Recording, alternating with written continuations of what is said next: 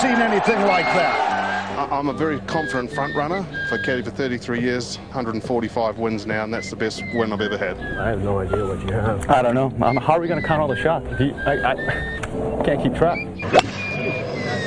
Fuck! God damn it! I don't think he's pleased. Of course they would. That's a that's a particularly stupid question. It's the Irish Open. Of course they want to play at the weekend. Folks, you're welcome along to Golf Weekly. We are joined by Peter Lawrie. Hello, Peter. Hello, Joe. Getting cold out there in Spawell, I hear. It's just a little chilly, a little chilly, all right. Um, plenty of people hitting balls, but yeah, a bit chilly. Well, you should turn on the heating, stop being so miserly. Nathan Murphy, hello. Hey, Joe. How late do you think Peter leaves it to turn on the heat in Spawell? Oof.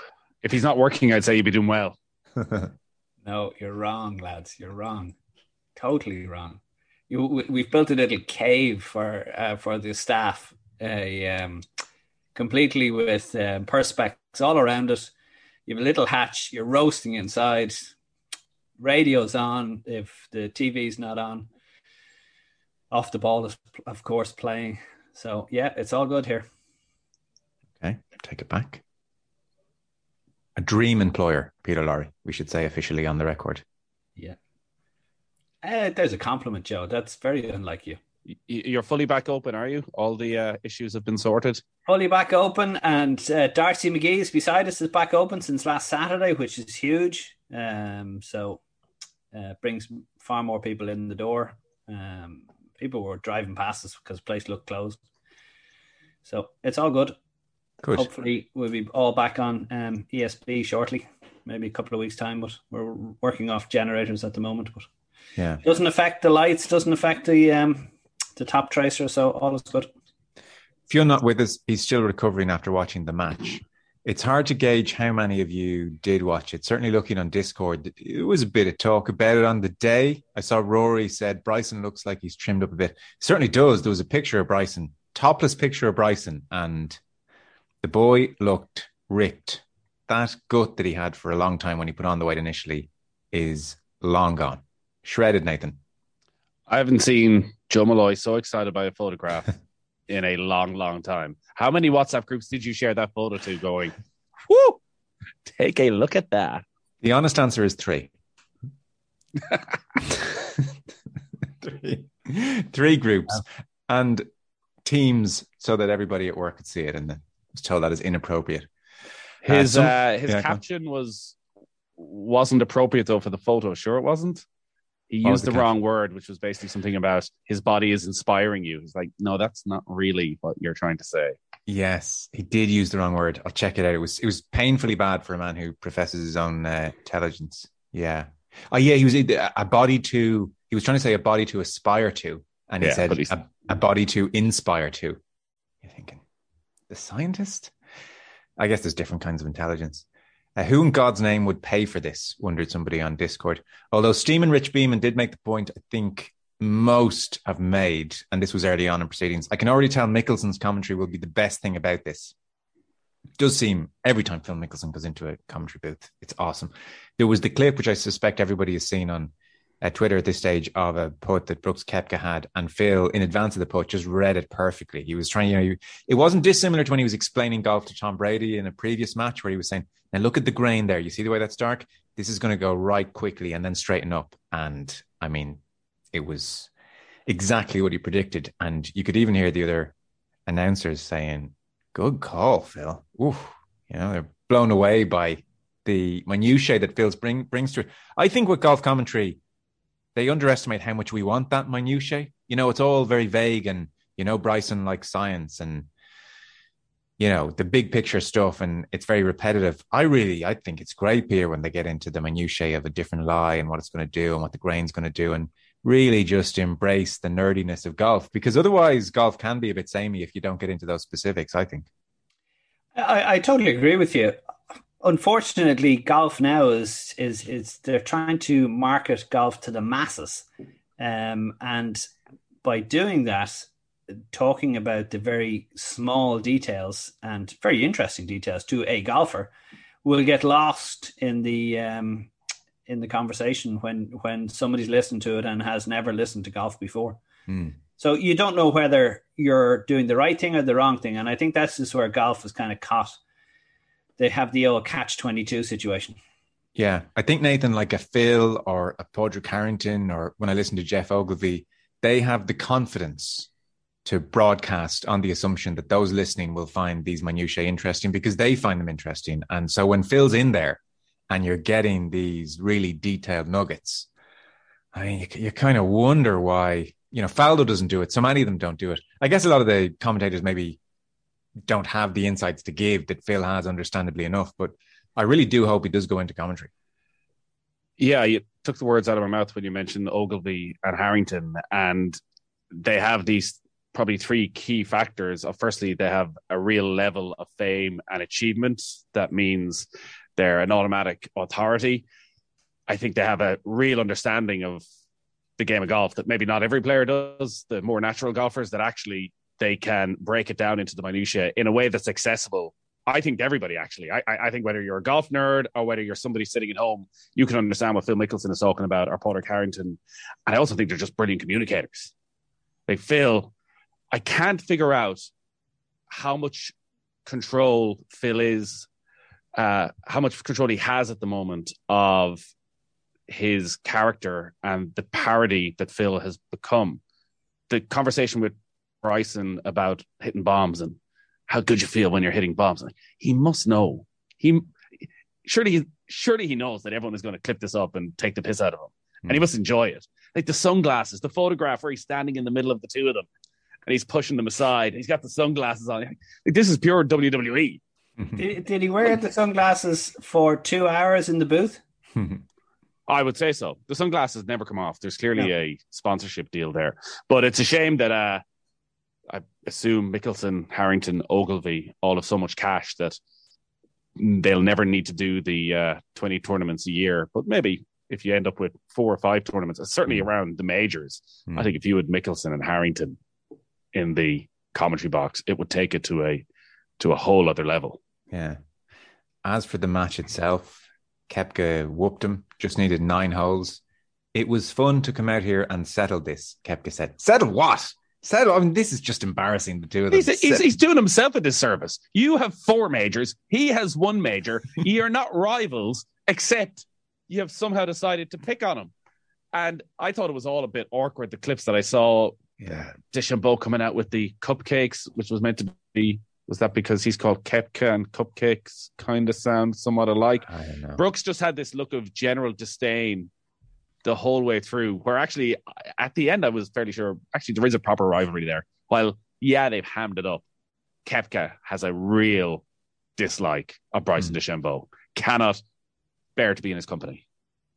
Yeah, I think so. I didn't watch it in full. I've just watched clips. I mean, I wasn't going searching for this thing. So um, there we are. That's the match. Anyway, it was uh, of brief interest, I would say, on Discord. Tiger Woods press conference, Hero World Challenge, Bahamas.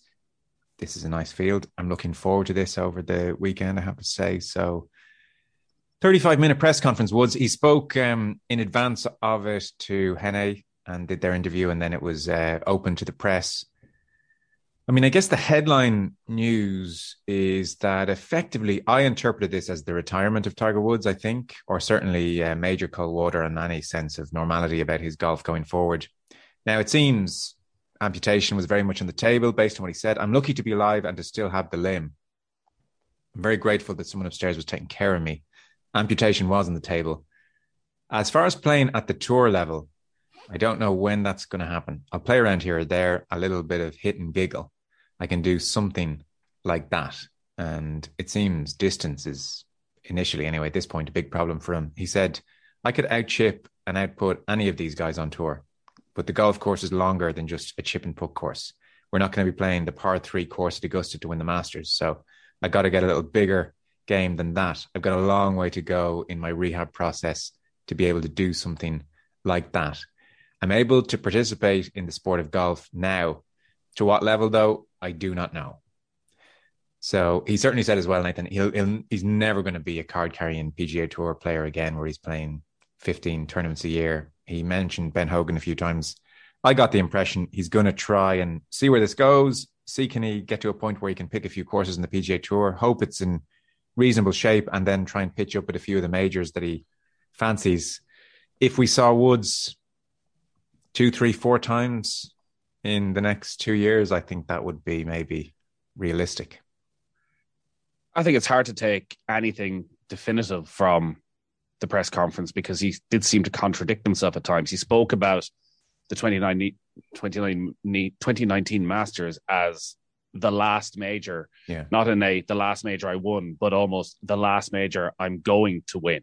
Yeah. And how he got to the top of Everest once and he's accepting of that.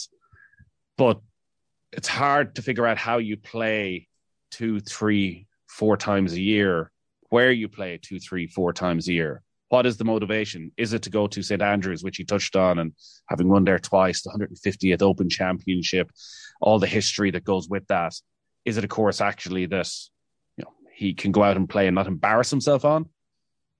I just wonder how much we can believe what he's telling us because he's been so private in every part of his life. For some reason, when he comes out in these press conferences, we sort of accept that what he's telling us is the truth rather than what he wants us to believe right now. Clearly, I assume he's telling the truth of what he's gone through over the last six to eight months, which just sounds horrific. Like we do see him as being superhuman, but you know, three weeks in a hospital bed, three months in a bed at home, as you say, worrying about your leg being amputated, lying on the grass outside, just uh, listening to the birds, thinking I may have never had this. So he's been through a heck of a lot.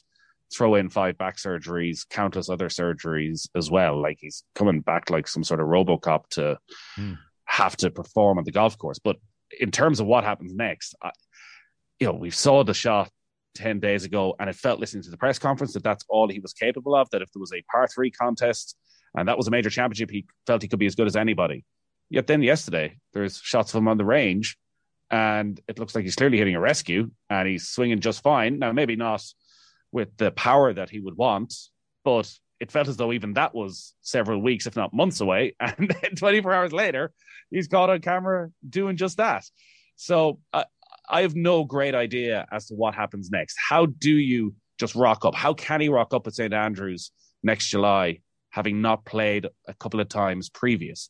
What are his motivating factors if he doesn't think he can win a major? If you're going to play four times, does he play the Hero World Challenge every year because they pay him eight million quid?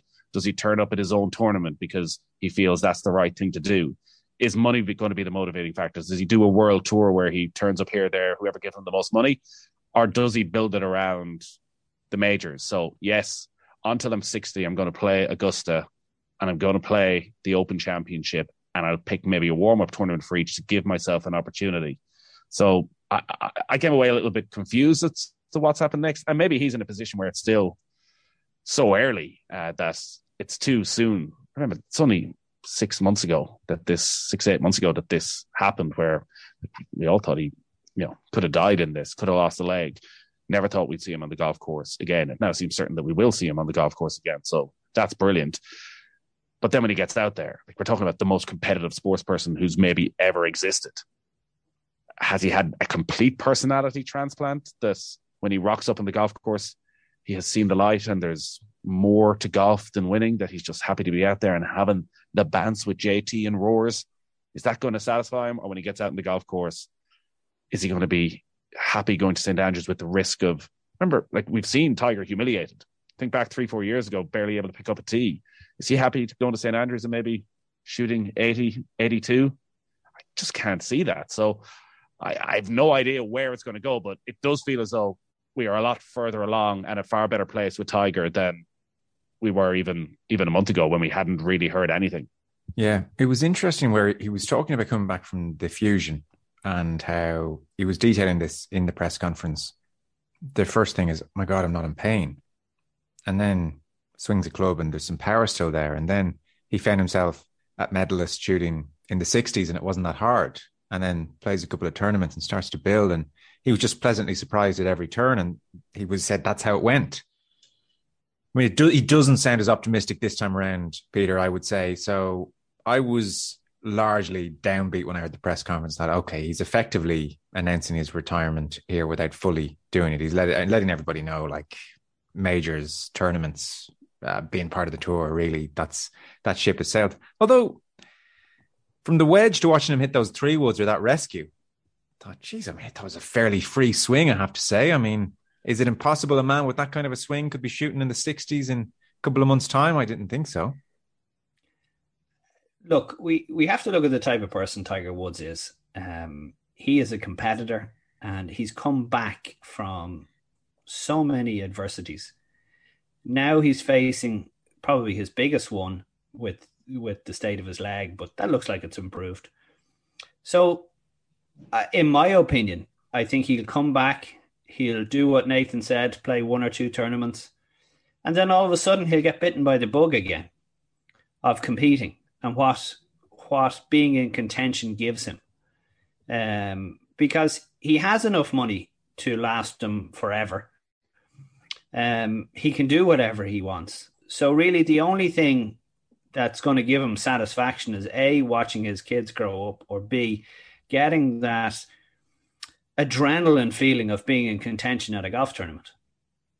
Now, I can see him playing with his son and, and competing against his son in, in pitching contests, putting contests, and eventually, you know, on the golf course. And that'll get him back to where he needs to be in, in, in a competitive nature and then he'll come back and he'll play one or two tournaments and he'll get again more competitive practice and he'll get that juices back again. So I I don't think it's a a a full retirement from golf. I think it's a as you would say maybe semi retirement to a mm. point of playing a very limited schedule.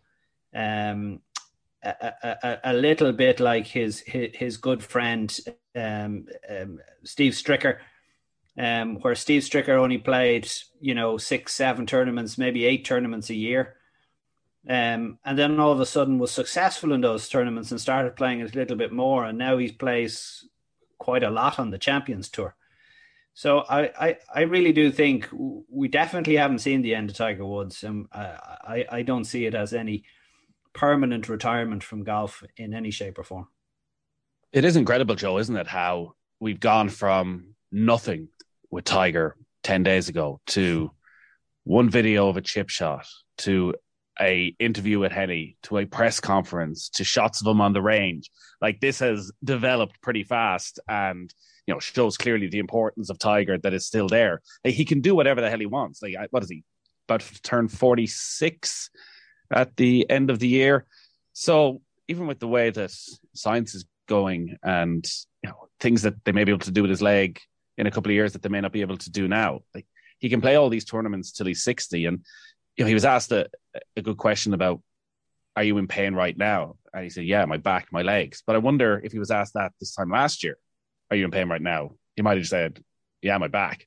Mm. So, you know, he's he has had to get used to playing with a certain degree of pain for the last decade at least. Uh, going back even further, I suppose the only question is the power side of it. Like that will be the deciding factor as to how yeah. much, how relevant he is as the player over the next decade. So yeah, we're watching him. We didn't see where those shots ended up. Yeah, we didn't see the sort of distance. Like if he's lost, 20, like already he was losing ground on a lot of the players around him. If he suddenly lost ten percent, yeah, like that probably kills off any chance of him ever winning again. And he did really emphasize the power thing at, a few different points in the press conference. So that's an issue for uh, sure.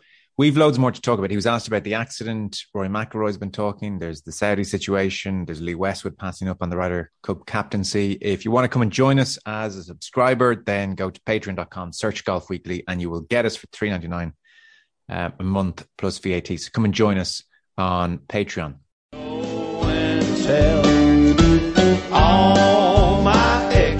Exes